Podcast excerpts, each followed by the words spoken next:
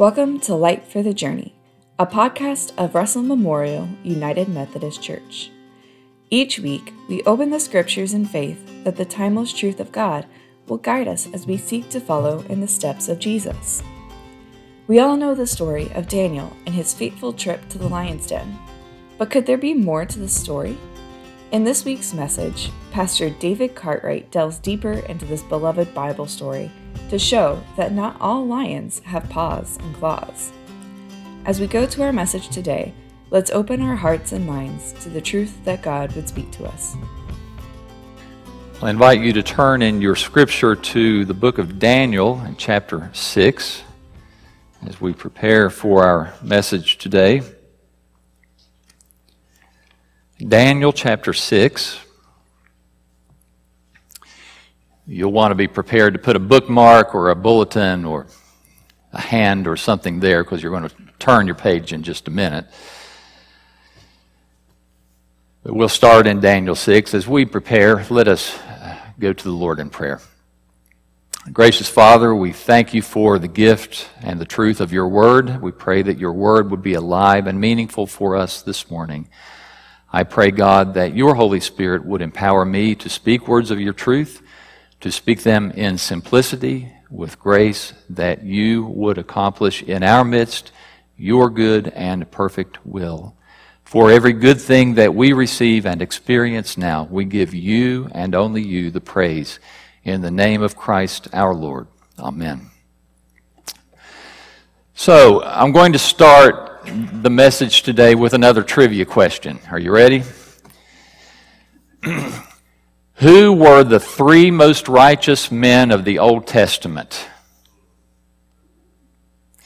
It's not really a trick question, but there is, a, there, there is an answer to it. I'll point you to the answer. And this is a collective. You, okay, everyone can work on this together. The three most righteous men of the Old Testament. Okay, somebody's guessing Daniel. All right. There's one. Not Moses, not David, not Elijah. Job, and one more. Noah. There you go. Now, where do I get the answer to this? Well, turn back. Just, I just want you to see it. Turn back just a little bit to the book of Ezekiel, which is right before Daniel, so you don't have to turn far. In chapter 14, you're going to find the basis for the question.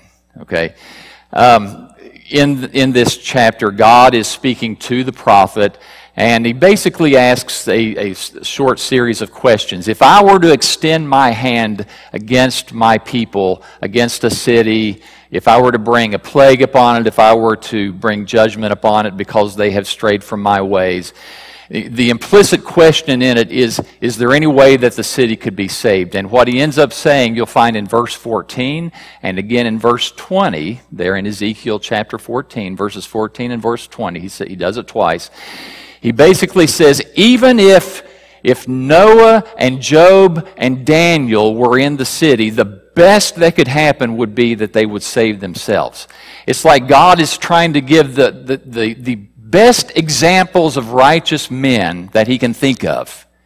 And the three that he comes up with are Noah and Job and Daniel. Okay? You can use that question now.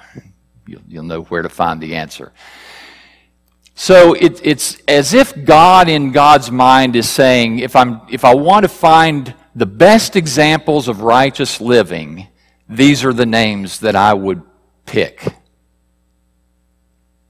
And Daniel falls among them.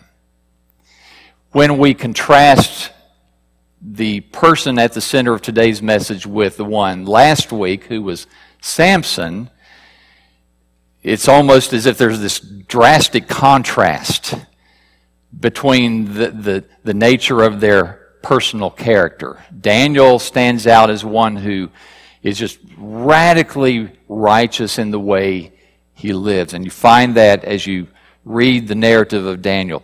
The book of Daniel is in itself a, a, quite unusual from in, in, the books of the Bible in that it's, it, it's kind of half and half. The first six chapters of Daniel are written as narrative. Um, it's, it's like highlights of Daniel's many, many years in Babylonian captivity. And so the first six chapters are like episodes within those years. The last six chapters of Daniel's are, are of, of, Daniel are written very differently. They are prophetic. You have uh, these visions that Daniel is given, and they are visions that are partly about short-term future and a little bit about long-term future. And then you have some prophetic uh, vision that Daniel casts uh, for that. It relates very much to the book of Revelation, which is why Daniel, along with the book of Revelation, are considered to be apocalyptic in the Bible, and so it, it's a little bit of an unusual book. Time wise, uh, if I could paint a broad picture for you, you'll remember that within the history of Israel, that the northern kingdom that was called Israel fell captivity to the Assyrian army, but the southern kingdom did not. Later, when world power had changed hands, you move into a time of Babylonian world power. It is during that time frame that the uh, Babylonian king comes down. He, he invades Judah. He conquers Jerusalem. I think it's the third wave in that in which the temple falls, and there, there are these captives that lead out. When you start reading Daniel in Daniel chapter 1, that's where you are in history. Uh, that, that Babylonian captivity, Daniel, who is a young man during this time, along with many other of the tribe of Judah, are carried off into Babylon for uh, captivity. Most of the timeline would fit those years of Babylonian captivity. However, during the time frame of Daniel, you switch into the period of the Medes and the Persians. And so the Medes and the Persians come, they conquer Babylon, and then ultimately they fall to Greece, and then they fall to Rome, and so it kind of falls in that. Daniel is this, uh, this young man taken captive into, um, into Babylon and what you have here in, the, in, this narrative is a testimony to his character. We're going to look in Daniel chapter 6, which is probably the most familiar of these stories. Remember, we're revisiting many of these stories of the Bible, the narratives of the Bible that you probably heard in, in children's Sunday school, vacation Bible school, or somewhere along children. If you grew up as a child going to church, you would have heard the, the narratives about Daniel and the lion's den. I wanted to do a little survey this week to see what, what people would remember about it. I have a feeling that it would probably be kind of a nutshell. Yeah, Daniel was, you know, he was uh, taken by the king, he was thrown into a den of lions, he came out unscathed. End of story. Well, that's not the end of the story. In fact, it's really not the meat of the story. And that's what we want to kind of uncover as we look at Daniel chapter 6. We're going to kind of work our way through this chapter, so read with me beginning at verse 1. We're going to skip over a little bit, but kind of draw some highlights out of here. So, beginning in verse 1, the text says, It seemed good to Darius to appoint 120 satraps over the kingdom, that they would be in charge of the whole kingdom and over them three commissioners, of whom Daniel was one, that these satraps might also be accountable to them, and that the king might not suffer loss. Okay, so first of all, Darius. Darius is the, uh, he is a Mede, okay? So when you come to this point, Babylon has, has fallen to the Medes and the Persians. Darius is a king of the Medes uh, he appoints 120 satraps. You say, what is a satrap? Think governor, okay? He has divided his kingdom into small territorial areas, and he appoints over each area what we would call a governor. That's probably the best way to think about it. Someone who has a lot of autonomy to kind of oversee that. And over all of these 120 governors, Darius is going to appoint three supervisors I don't know what would be the right word, but three people to kind of oversee all of these governors and their work. Okay? Who rises to the top of all this? Of course, Daniel does. Read with me in, in verse 3. Then this Daniel began distinguishing himself among the commissioners and satraps because he possessed an extraordinary spirit, and the king planned to appoint him over the entire kingdom. So what happens is that you have this guy, he's been around there a long time, because he possesses this, this powerful Spirit of God, because he exhibits this character that stands out above everybody else, what happens to him? he starts to rise. Okay? Does it remind you of anybody? It probably should. Do you remember this guy named Joseph, whose brother sold into captivity in Egypt? Okay, this guy of godly character. What happens to him? He gets down in Egypt and he starts to rise because he has this godly character. And he ends up being the second most powerful man in all of Egypt. The only person who has more authority than Joseph is the Pharaoh himself. What happens to Daniel? He begins distinguishing himself, and so he rises to a point where the only person who has more authority than he does is the king himself. It goes on in verse 4 and says, Then the commissioners and satraps began trying to find a ground of accusation against Daniel in regard to government affairs but they could find no ground of accusation or evidence of corruption, inasmuch as he was faithful, and no negligence or corruption was found to be in him. This kind of sounds like government, doesn't it? You know, how can we take this guy down? How can we take this guy down? They, they try everything in the world. They throw this, they throw that, nothing sticks. Why? Because he's an upright man. Because of his character. Because they, they cannot find any ill, ill working, uh, any underhanded kind of thing. They can't find anything to accuse him that has any, uh, any uh, matter to it. And so they say in verse 5 We will not find any ground of accusation against this Daniel unless we find it against him with regard to the law of his God. Friends, what that says is that they saw in him an unwillingness to compromise who he was in his God. They knew that his faith was such that he would not waver in the things that defined who he was in relationship to his God.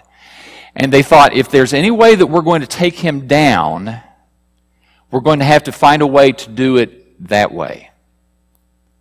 That will be his Achilles heel, so they think. And so verse 6 goes on and say, they say that they all were in agreement and they, and they go to the king and the verses that follow, you know, you know how the narrative goes. They go, Oh, king, live forever. They start to butter him up. And they say, We have this great idea. This is a paraphrase we think that you ought to uh, we ought you ought to establish an uh, an edict uh, a law that says for 30 days if anyone is found who makes a supplication a prayer or an inquiry to any god or any man other than you o king that he ought to be put into the den of lions and you can kind of see how this works. I mean, you kind of make someone feel like they're puffed up and, oh, you know, they're really lifting him up. And so, unfortunately, the king says, well, this sounds like a good idea. And by the way, when you make this law, you, know the way it is with the Medes and the Persians. When you establish a law, then, then nothing can undo it.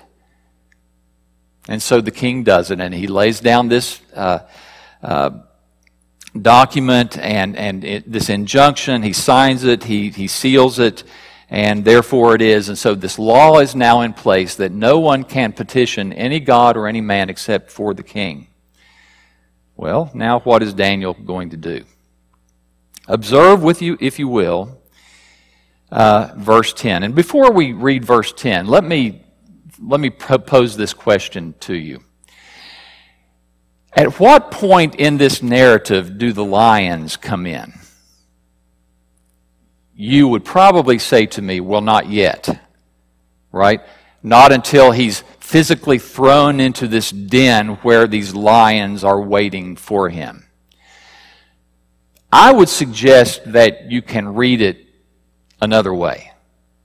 If you think about lions figuratively, I would suggest to you that the lions have already shown up because they are seeking a way to devour the righteous man of God. The lions are already on Daniel's heels. They are seeking a way to devour him. So, what is Daniel going to do? Verse 10 says Now, when Daniel knew that the document was signed, he entered his house. Now, in his roof chamber, he had windows open toward Jerusalem. And he continued kneeling on his knees three times a day, praying and giving thanks before his God as he had been doing previously. I love that last phrase as he had been doing previously. There are a couple of things that go through my mind when I read this verse. One, in contrast, is that Daniel really didn't make any kind of big scene about it, which it seems like we sometimes do. When I think in our current situation, when we as Christians feel somehow like we've been violated and, and our rights are, uh, are, are being assaulted and, and, you know, we need, you know, Daniel didn't go on a social media tear. Not that they had social media then, but he didn't do that. He wasn't out on the street corner demanding and shouting about his rights. He just remained steadfast in who he was. And he continued doing exactly what he had been doing all the while. Nothing about Daniel changed. He quietly and steadfastly maintained everything about what made him a man of God. The prayers, the worship, Everything that Daniel did to maintain his relationship and that defined who he was as a man of God, he kept. That's what he was unwilling to compromise. He didn't do it in an in your face kind of way, but he just kept steadfastly doing what he had always done. And of course, what happens is that all of these lions who are seeking to undo him know that he's not going to change. And so, as the text goes on and tells us, they, they go and they find him, and aha, now we have the evidence against you.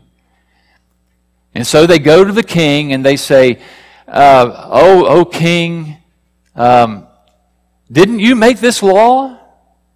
You know, that law that, according to the ways of the Medes and the Persian is irrevocable. Didn't you make this law? And the king said, Yes, I, I did. Well, we found, we found Daniel breaking your law, breaking your law. And the king is brokenhearted. The king has this high esteem of Daniel, and yet, if, look at verse 14, if you would. Verse 14 says, Then as soon as the king heard this statement, he was deeply distressed and set his mind on delivering Daniel, and even until sunset, he kept exerting himself to rescue him. He, he finds himself in this lose lose situation. If I do this, it's not what I want to do. If I do that, it's not what I want to do. So, what do I do? Neither way is what I want to do. And he finally determines that um, he has to do what he doesn't want to do. And so he decides that he's going to keep the law intact and he's going to take Daniel and he's going to put him into the den of lions. In verse 16, it says, Then the king gave orders, and Daniel was brought in and cast into the lion's den. Now notice this. The king spoke and said to Daniel, quote, Your God, whom you constantly serve, will himself deliver you. That strikes me as a statement of faith. Darius is not a Jew. But somehow he has seen in Daniel that there is something to this God whom Daniel serves. Even to the point that he is willing to say, and, and you just wonder what's going through the king when he, when he says, you know, I, I don't want to do this, but somehow I'm, I'm having faith beyond faith that this is going to turn out because of what you've shown me about this God whom you serve. There's this seed of faith going on. There was a stone brought. They laid it over the, the entrance to the den of lions. It was sealed with the king's ring. The king goes off. In verse 18, it says he spent the whole night fasting. No entertainment was brought to him. Sleep fled from him. So he's just, he's in turmoil all night. Read with me at verse 19. Then the king arose at dawn at the, at the break of day and went in haste to the lion's den.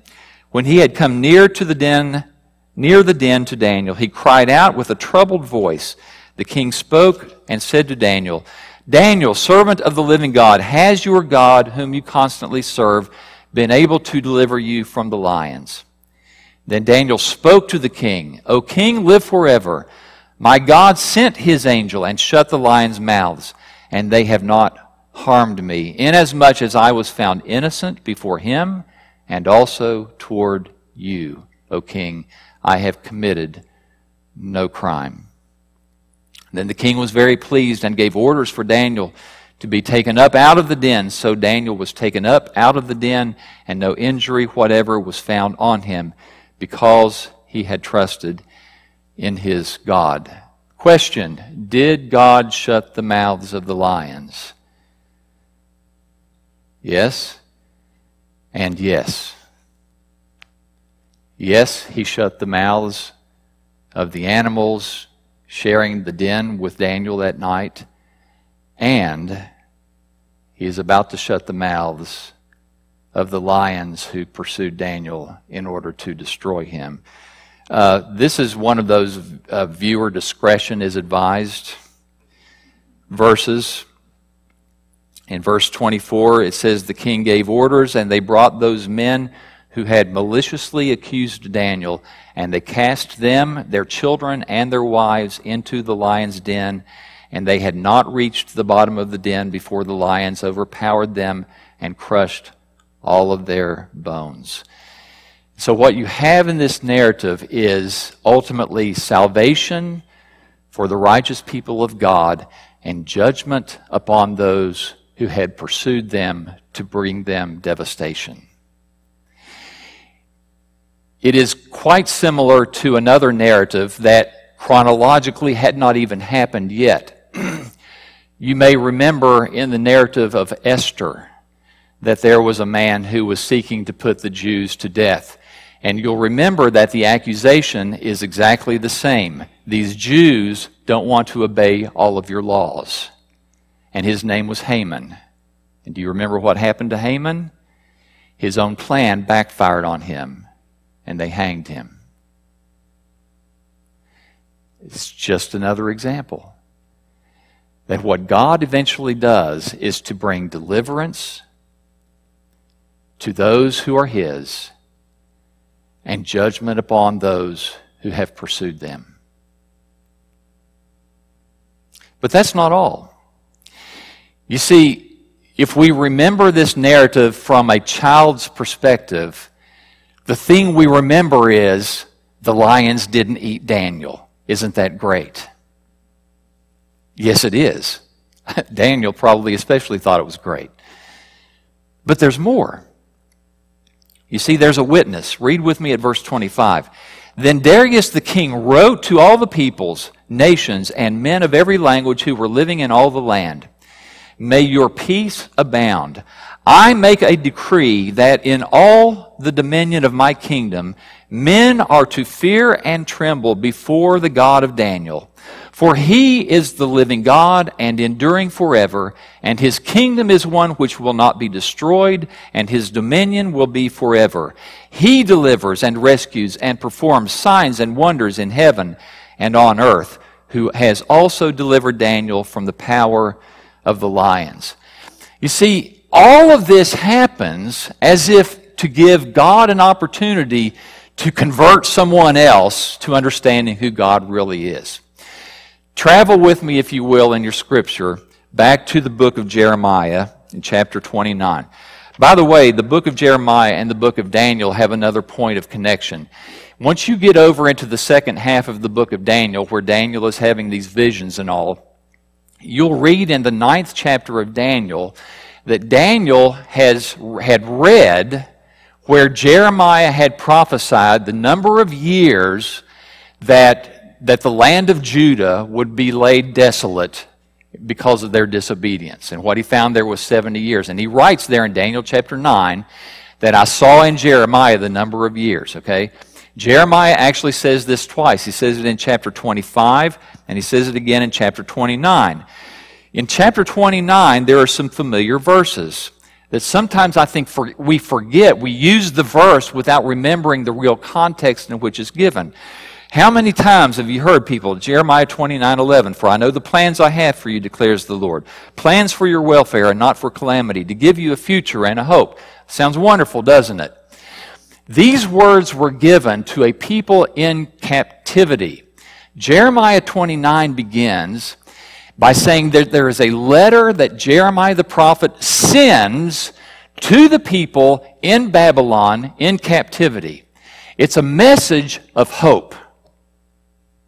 When people are in captivity, what is, their, what is the natural uh, demeanor, the mindset, if you will, of people who are in captivity? Despair, longing, hopelessness, you know, all of these kinds of things. Oh my goodness, we got God has turned his back on us. Uh, we don't know if there's ever going to be anything that turns this around. You, easily despairing. Jeremiah sends a letter and says, uh uh-uh, uh, do not be like that. He, he even says, um, beginning in verse 4, Thus says the Lord of hosts, the God of Israel, to all the exiles whom I have sent into exile from Jerusalem to Babylon Build houses and live in them, plant gardens and eat their produce, take wives, become the fathers and, and sons and daughters, and take wives for your sons, and give your daughters to husbands, that they may bear sons and daughters and multiply, and there and there, and do not decrease. Seek the welfare of the city where I have sent you into exile. Pray to the Lord on its behalf, for in its welfare you will have welfare. It's like God is saying to them, You just want to roll over and die. But I've not sent you there to just roll over and die. I've sent you there so that you can go on and prosper, okay? Live your life, stand up, wash your face, get about your business. I have plans for you. You found yourself up here on the mountaintop. Experientially, you found yourself in the valley now. But you need to know that experientially, I'm going to bring you back to the mountaintop. I'm going to restore you. Here's the thing about Daniel. Spiritually speaking, Daniel never left the mountaintop. He was in captivity, but he maintained his spirit as if he were still on the mountain. And the message that Jeremiah sends to the people is exactly the same. Get up. Get yourself back on the mountaintop because God has something to do with you. You are God's people. You are of His choosing. You are designated in the world for a purpose. What is the purpose? To bear the light of God so that all nations know who the God of Israel is. This is exactly what God does through Daniel on this occasion. We have read a narrative in Daniel chapter 6 it would be very unfortunate if all we remember is God kept the lion's mouth shut. What he did was to show his glory to a foreign king. And it happened even to a point that this king was willing to say to all nations, everybody under his influence, you should kneel and fear and be in awe of the God that Daniel serves, because this is how awesome he is. And it seems, friends, like you and I have the same kind of opportunity when we go out into the world. I wrote a devotional uh, about this, not referencing Daniel, Uh, but back in, it must have been like May or June, and I sent it uh, along with other pastors to the annual conference office at their request. They, they asked for us to do that. And it kind of reflected on this reality that, that here we are, probably feeling something like we're in captivity. All of the circumstances of our life have just been turned upside down. We, we, we are trying to figure out how to navigate all this newness. Uh, you know, nobody wants to be living life like we're living it right now. Tell me the people of Israel didn't feel like that when they'd been hauled off to Babylon. But God's message to them was don't roll over and die. I have a purpose for you.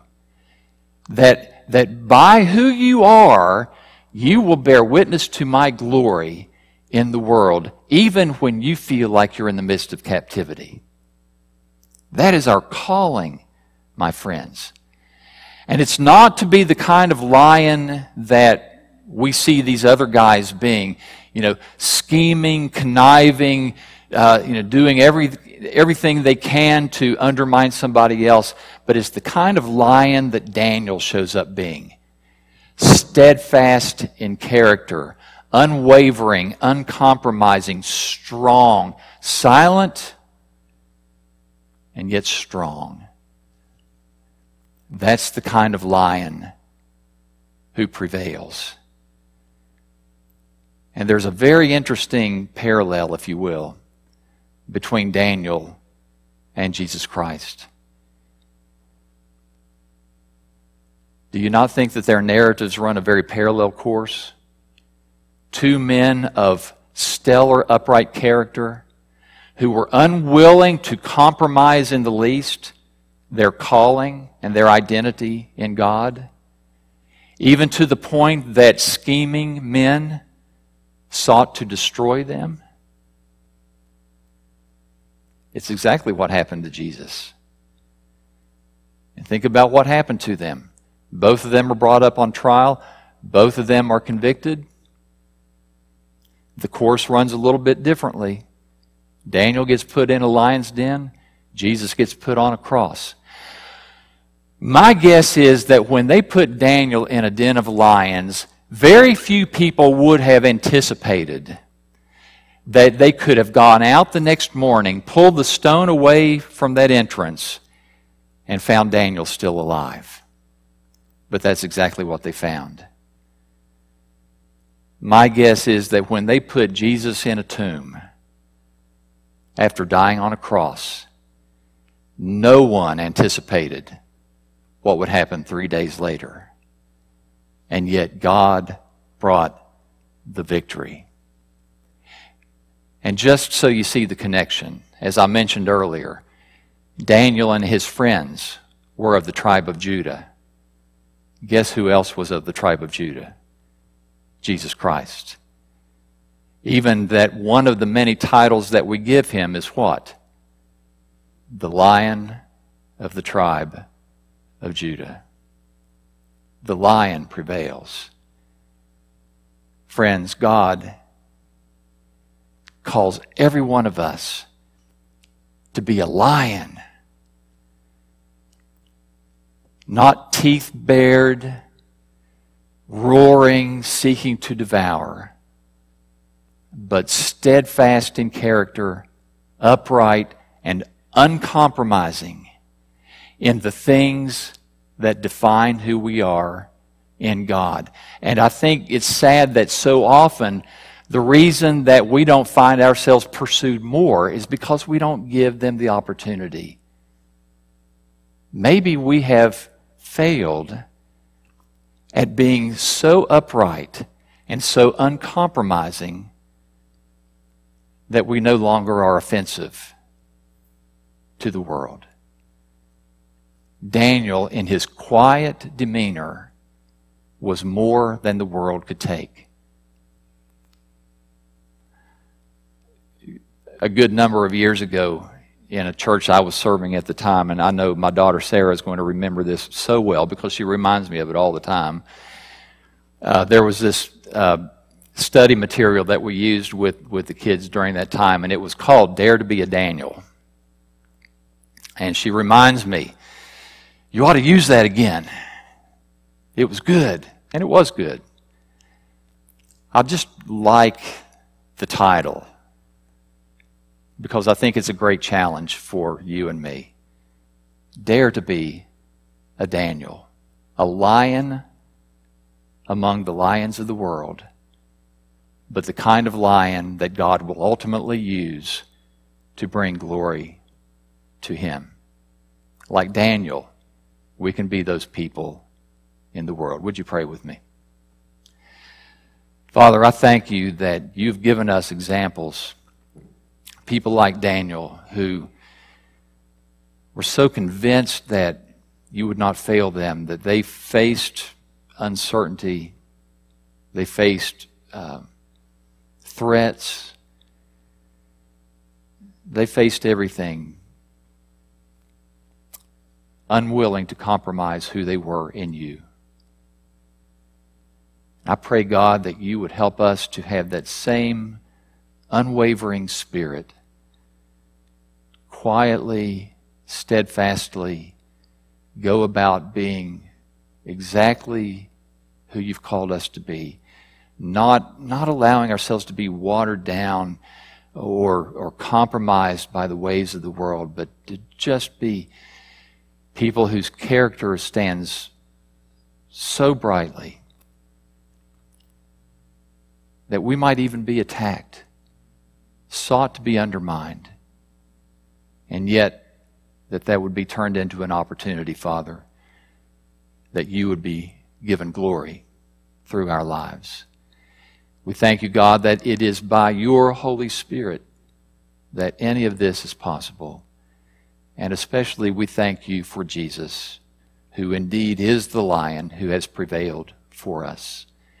For it's in Christ's name that we pray. Amen. We're glad that you chose to spend this time with us in God's Word. You can catch our worship services online at www.rmumc.net. May the Lord grant you the light of His truth as you journey through this day.